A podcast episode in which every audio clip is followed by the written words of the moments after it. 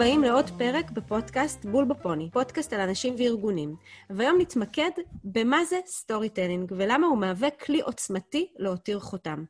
אני בת חן פרימור, ואיתי מתארחת היום מירב רוזנמן.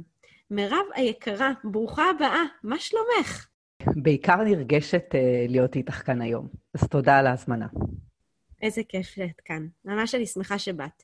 אז אה, לפני שנתחיל, אני אציג אותך לקהל המאזינים שלנו. את אה, גם פסיכולוגית ארגונית מומחית, יועצת לפיתוח מנהיגות, מנחת קבוצות, אבל יותר מכל, את אוהבת את הסיפורים שמאחורי הארגונים והאנשים.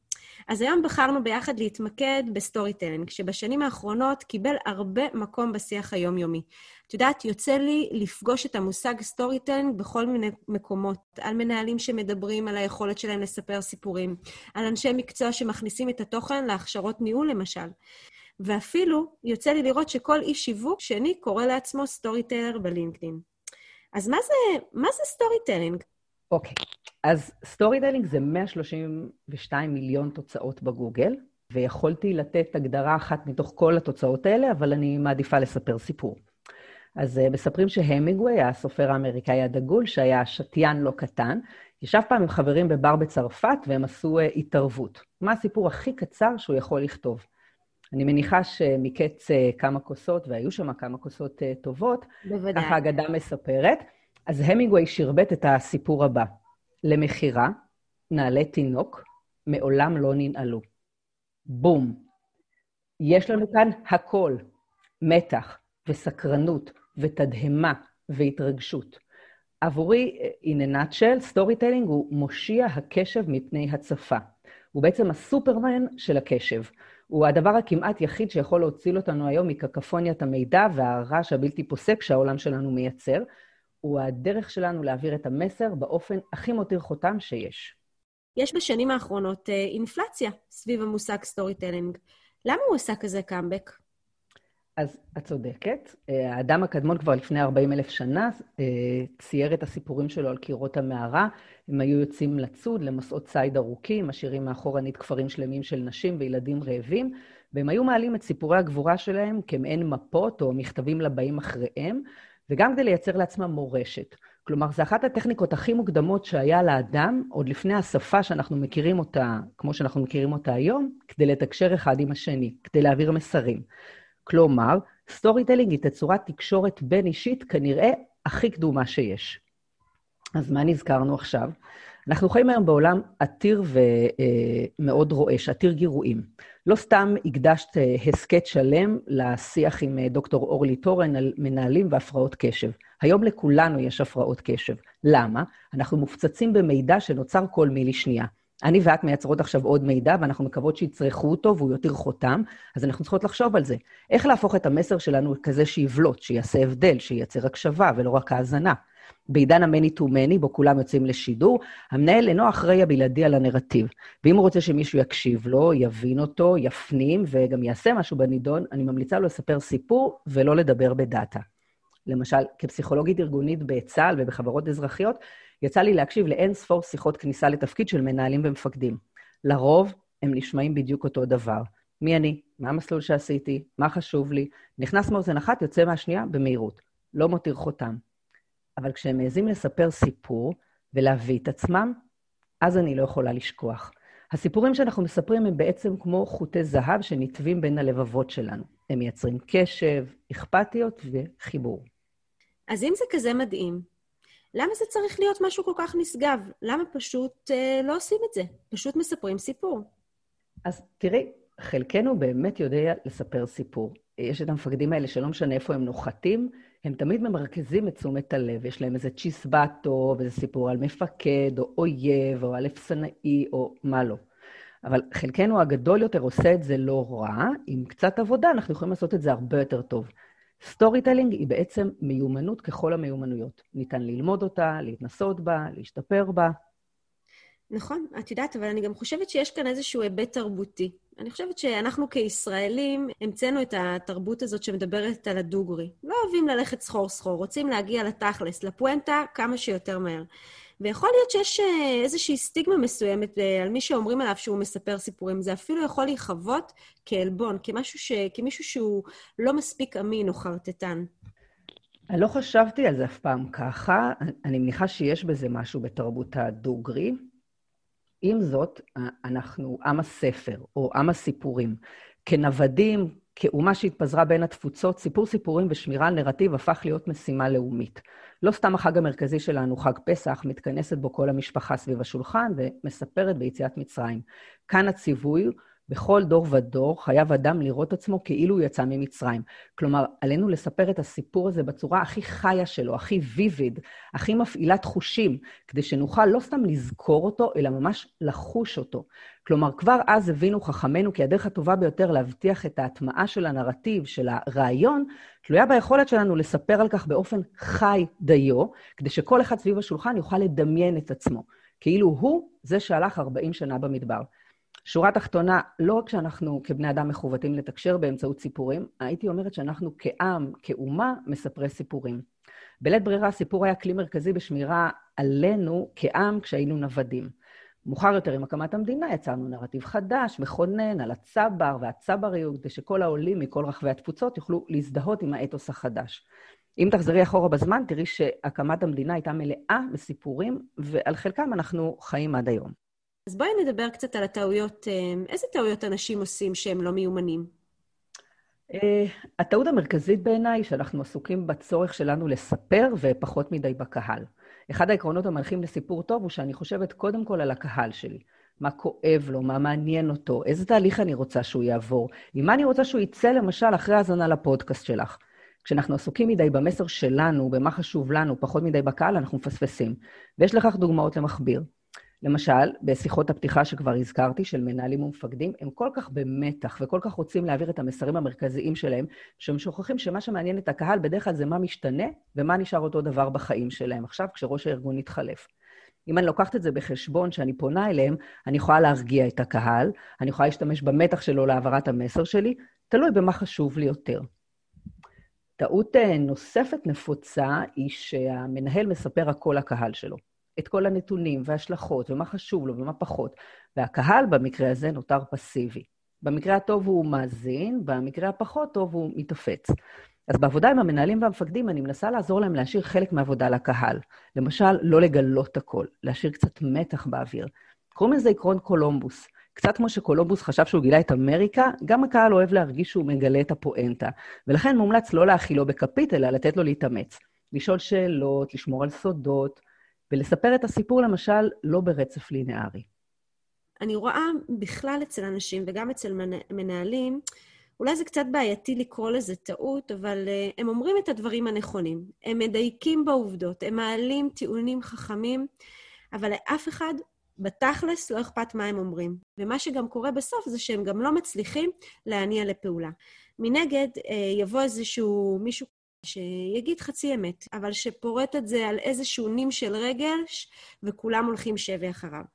ב-2015, לקראת הבחירות, לכנסת היה נאום של האמן יאיר גרבוז, שבו הוא דיבר על מנשקי הקמעות ועובדי האלילים. אף אחד כמעט לא התייחס לנאום שלו, עד שחברי הכנסת מימין תקפו אותו ואמרו שהוא מעליב את הציבור הדתי ומנשקי המזוזות. הוא בכלל טען דבר אחד, וכמעט זניח לחלוטין, ומה זה גרם בסוף? מה שהוציא את האנשים, זה מה שהוציא בסוף את האנשים לרחובות, והיה סילוף על כל מה שהוא אמר. אבל כשזה נגע בעצב חשוף של אנשים, זה לא משנה מה הוא אמר בדיוק, כבר לא היה חשוב. מה שניצח זה הרגש בסיפור הזה. מדויק. רגש תמיד ינצח את הראש. אנחנו לא אנשים רציונליים. קנמן וטברסקי קיבלו על זה פרס נובל, ודן אריאלי עושה מזה מיליונים עד היום. זה לא קשור למה נכון או לא נכון, זה קשור למה מצליח לגעת או לדגדג את הקהל שלי. לגמרי. אז בואי רגע נפשיל שרוולים ונדבר על הכלים הפרקטיים, איך מעבירים מסרים בצורה חדה. אז לי יש את עשרת הדיברות שלי לגבי איך עושים את זה, ואני כמובן יותר מאשמח לחלוק אותם, אבל זה דורש העמקה. אז נאלצתי לגשת אל השאלה הזאת ממש עם צ'ופסטיקס, אה, ולנסות לשלוף את מה שעושה הכי הרבה דבק, את, ה- את ה sticky rice. אז הדיבר הראשון, הכי חשוב, והוא מעל כל וראשון במעלה, make me care. אנדרו סטנטון המצוין של פיקסאר, כתב את וולי וביים את אה, נמו, נותן הרצאה מעולה בטד שנקראת אה, רמזים לסיפור מעולה. אני ממליצה לצפות בחמש הדקות הראשונות שלה. הוא עזר לי להבין דרך סיפור שהוא מספר שם למה אני כל כך אוהבת את העבודה שלי. אני אוהבת להיכנס בבוקר לחדר מלא אנשים שאני לא מכירה, אנשים שאני אפילו אדישה אליהם, ולצאת בסוף היום אחרי ששמעתי את הסיפורים שלהם, כשאכפת לי מהם, כשאני אוהבת אותם. אנחנו נוסיף את הלינק הזה בתקציר של הפרק כדי שהמאזינים יוכלו לצפות בו גם. מעולה. הקסם הזה של התקשורת האנושית, שהיא קודם כל ולפני הכל חיבור רגשי.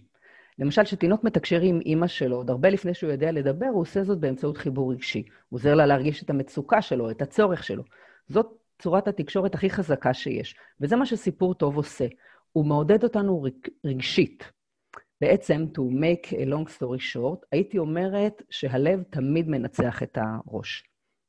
אז איך מייצרים עוררות רגשית? מספרים סיפור אישי. לא פשוט למנהלים או מפקדים שלא מורגלים בכך. אבל מי אמר שלהנהיג זה קל? אז היכולת לחשוף משהו אישי מייצרת קרבה אנושית שאין לה תחליף. אני זוכרת סדנה של פיתוח מנהלים באירופה. היו שם מנהלים ומנהלות בכירים מכל מיני מדינות אירופאיות, והסדנה התנהלה באנגלית. היה שם מנהל אחד ממדינה מזרח אירופאית, הוא נשק ל-60, הוא היה מנהל ותיק ומוערך, אבל מה? אנגלית לא הייתה הצד החזק שלו. אני חייבת להודות שעם הזמן קצת ויתרנו עליו. ביום האחרון של חלקה הראשון של הסדנה, יום שעסק הרבה ב storytelling, ובדרך בה יוכלו המנהלים לתקשר את החוויה והלמידה שלהם מהסדנה, עלה המנהל הלזה על במה, מול קהל של 25 אישה ואיש, שלא האמינו בו לרגע והיו מוכנים לעשות הכל חוץ מלהקשיב לו. אני זוכרת שישבתי במתח על הכיסא דרוכה, חששתי מהרגע בו יפתח את פיו וייבש אותנו במאבקו חסר התכלית להיות מובן.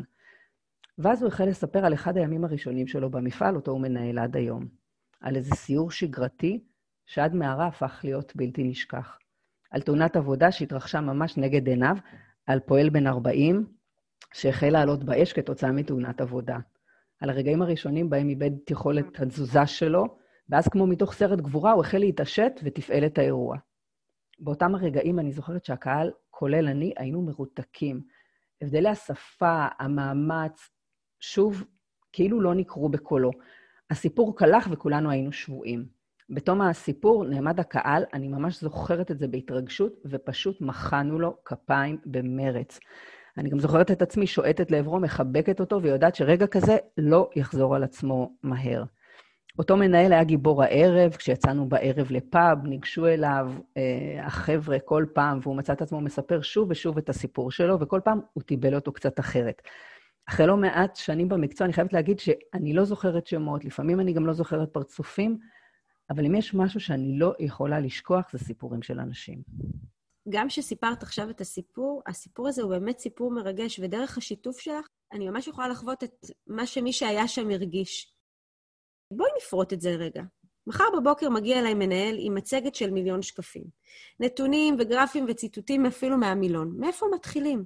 איך אני גורמת לאותו מנהל לספר את הסיפור? אוקיי. Okay. אז תוך כדי שאת שואלת, אני, אני ממש מתחילה לחייך, כי זה מזכיר לי סדנה, או רצף של סדנאות שבוע שעבר, מארגון שבאמת האנשים שלו, כשהם כבר עולים לספר, זה מגיע ביחד עם חבילה של שקפים בלתי נגמרת, עם הרבה מאוד נתונים וטבלאות. אה, אני חייבת להגיד שזה מצמית אותי רק לחשוב שמישהו צריך לשבת ולהקשיב לכל הדבר הזה. אז מה שאנחנו עושים בדרך כלל זה שאני שואלת את המנהל או המפקד, מה הדבר הכי חשוב שהוא רוצה שהקהל שלו ייקח איתו בתום הדיון? מה אני רוצה שיקרה לקהל שלי? איזה שינוי צריך לחול בו? דווקא השאלות לגבי מה המסר, מה אני רוצה שהקהל שלי יחשוב, באמת היא לא רק יחשוב, כי לחשוב לבד לא מניע לפעולה, אלא מה אני רוצה שהקהל ירגיש, ומה אני רוצה שהקהל יעשה עם המידע החדש הזה. אלו שאלות שבדרך כלל מעבירות את הפוקוס מהדובר אל הקהל, גורם לנו להתעכב על הצרכים של הקהל, למה הוא כאן, מה חשוב לו. מניסיוני, זה לרוב משנה את התמונה, זה ממש Game Changer. מהעבודה שלי גם עם מנהלים, ובכלל עם אנשים באופן כללי, מה שחשוב לאנשים זה להראות, ובאמת, אני אומרת את זה לא ממקום ביקורתי, שהם יודעים אה, ומבינים איזשהו משהו גם על חשבון חדות. אז מצאתי איזושהי המשגה שעוזרת להם וגם לי להבין ממש בקלות אה, למה להתמקד, דבר ראשון, ואיך להתמקד. איך אני עושה את זה בדרך כלל? אני מציירת על הדף פירמידה עם שלוש שכבות. תדמייני לעצמך פירמידה התחתונה ביותר, שהיא הכי גדולה. היא בעצם מדברת על מה אני יודעת על אותו נושא. כל מה שאני יודעת על הנושא המסוים נמצא בתחתית הפירמידה. אחר כך יש את השכבה האמצעית, זה שמה אני מתקשרת כלפי חוץ, החוצה. עדיין אני לא מדברת על כל מה שאני יודעת בשכבה התחתונה, אבל אני מוציאה איזשהו ידע או מידע בדרך שאני בעצם מדברת. למעלה, בראש הפירמידה, יש את הקובייה הקטנה הזאת, שהיא בעצם מדברת על מה הצד השני, מה המאזין שמע, הפנים וזכר בסוף מכל מה שאמרתי. הנטייה, הרבה פעמים של אנשים, היא לגרום שהשכבה האמצעית, מה אני מתקשרת כלפי חוצה, היא דומה לשכבה התחתונה, מה אני בעצם יודעת על אותו נושא. למה זה קורה? כי אנשים רוצים להראות את מה שהם מבינים ולהראות שהם חכמים, ובאמת זאת מטרה באמת ראויה וחשובה. אבל מה הבעיה? מה הפרדוקס? הבעיה היא שאני לא שולטת בשכבה הקטנה למעלה, בתר... במה שבעצם אותו מאזין לוקח ממה שאני אומרת. עכשיו, ככל שאני מגדילה את השכבה האמצעית, וככל שאני מרבה יותר בשיח, ואני נותנת הרבה יותר נתונים, וככל שאני מגדילה את הפער בין מה שאני אומרת למה שאותו מאזין מבין, ככה יש לי פחות שליטה. נניח והצד השני מסוגל להיות בקשב של עשר דקות, ואני מדברת במשך שעה. אני לא יודעת הרי באיזה עשר דקות ממה שסיפרתי הוא היה בקשב, וזה רק היבט של זמן. מה הפתרון שאני בעצם מציעה? קודם כל, תתנגדו ליצר שיש לנו להראות שאני חכם ואני שולט ויודע את הכול. ותגרמו לשכבה האמצעית הזאת שדיברנו עליה, מה אני בעצם מספר כלפי חוץ, שהיא תהיה קטנה יותר ומצומצמת יותר, כמו השכבה העליונה שנמצאת בפירמידה. איך אנחנו עושים את זה? פשוט מאוד. ברגע, קודם כל, שאנחנו מבינים את עקרון הפירמידה ואנחנו מציירים לנו אותה, אז אנחנו צריכים קודם כל לשנות דבר אחד פשוט. מתחילים במה אני רוצה שאנשים ייקחו מהמסר שאני רוצה להעביר. ורק משם ללכת אחורה. במקום להראות את מה שאני יודע, קודם כל לחשוב על הפאנץ'. מה אני רוצה להגיד במסמך שאני רוצה לכתוב? מה אני רוצה להגיד בשיחה שאני אומר לדבר? מה אני רוצה להגיד בסיפור שאני רוצה לספר? והאבסורד שעושים את זה טוב, אז אנחנו נשמעים הרבה יותר חכמים. כי הרי הכי קשה זה להתמקד. ההתמקדות היא הרבה יותר קשה, ורק מי שמבין באמת נושא מסוים, יודע להתמקד ולהיות חד בו. יש משפט שאני מאוד מתחברת אליו, ואני חושבת שאמר אותו, אם אני לא טועה, ליאונרדו דה וינצ'י, פשטות היא התחכום האולטימטיבי. וזה בדיוק האירוע, להיות פשוטים ולדבר בשורות התחתונות. מקסים. מקסים. אני לוקחת איתי, ברשותך, אני משאילה ממך את הפירמידה, גם לעבודה שלי עם מנהלים ומפקדים וגם לסדנאות. בשמחה רבה. עמוס עוז אמר פעם שכל אחד יכול לכתוב, אבל רק סופרים יודעים למחוק. כלומר, נקודה היא באמת לא להאכיל את הקהל בכפית. אהבתי מאוד את, ה, את הדוגמה הזאת של הפירמידה, כי ישר גרמה לי לדמיין פירמידה. אז מה עוד יש בארגז הכלים של בניית מסר? הרי לא כולם מרגישים בנוח לספר סיפורים אישיים כל הזמן. ואת יודעת, זה גם לא באמת uh, תמיד מתאים ומעניין. ותכלס, זה גם יכול מאוד להתיש כל הסיפורי הגבורה והמורשת קרב האלה שאנשים נהנים לספר על עצמם. ויוצא לי גם לשמוע את הסיפורים האלה, והם גם מתאהבים בסיפור. קורה לך בטח שאת שומעת מישהו שמספר את אותו סיפור כמה וכמה פעמים, וזה תמיד גם, אה, כמו שסיפרת על אותו, אה, על אותו מנהל בסדנה, הוא מטבל את זה ומוסיף לזה, אבל זה גם יכול ליצור אפקט הפוך. אתה יכול גם להתנתק במקום להתחבר מהמצב הזה. מדויק. מה גם שיש מנהלים שלא משנה מה, לא יכולים לספר סיפור על עצמם. זה עניין לפעמים של תרבות, של מוטיבציה, תפיסות עולם. במקרים כאלה אנחנו עובדים על אלמנטים אחרים שתופסים את הקשב, כמו הפתעה, הומור, הפעלת הקהל באמצעות שאלת שאלות. כדי שהסיפור יהיה טוב ולא יהפוך להיות בובה מייסס, סיפורי סבתא, הוא חייב להיות אותנטי ואמין. אם יש משהו שהקהל לא יכול לשאת, זה זיוף או מכירה. ולכן בעבודה עם מנהלים ומפקדים על storytelling, אנחנו עוזרים לכל מנהיג למצוא את הקול שלו, את הקול הייחודי שלו. הרמטכ"ל אביב כוכבי למשל סיפר יופי של סיפור בנאום טקס החדשנות שלו. אה, לא היה שם שמץ של סיפור אישי, אבל היו שם המון סיפורים אישיים של כל מי שניסה ולא הצליח ולא ויתר. למשל, האחים רייט, The Wright Brothers, שבזכותם אנחנו יכולים לטוס, או יכולנו לטוס לכל מקום. פעם בעבר. מזמן, מזמן. אה, נכון, אני מסכימה איתך, וגם אני חושבת שהקול של מספר הסיפור הוא אכן מאוד חשוב, אבל אה, אותו מספר סיפור הוא באמת, כמו שתיארת לפני, נדרש לעשות איזושהי העמקה ולעסוק בשאלה מה יעניין את הקהל.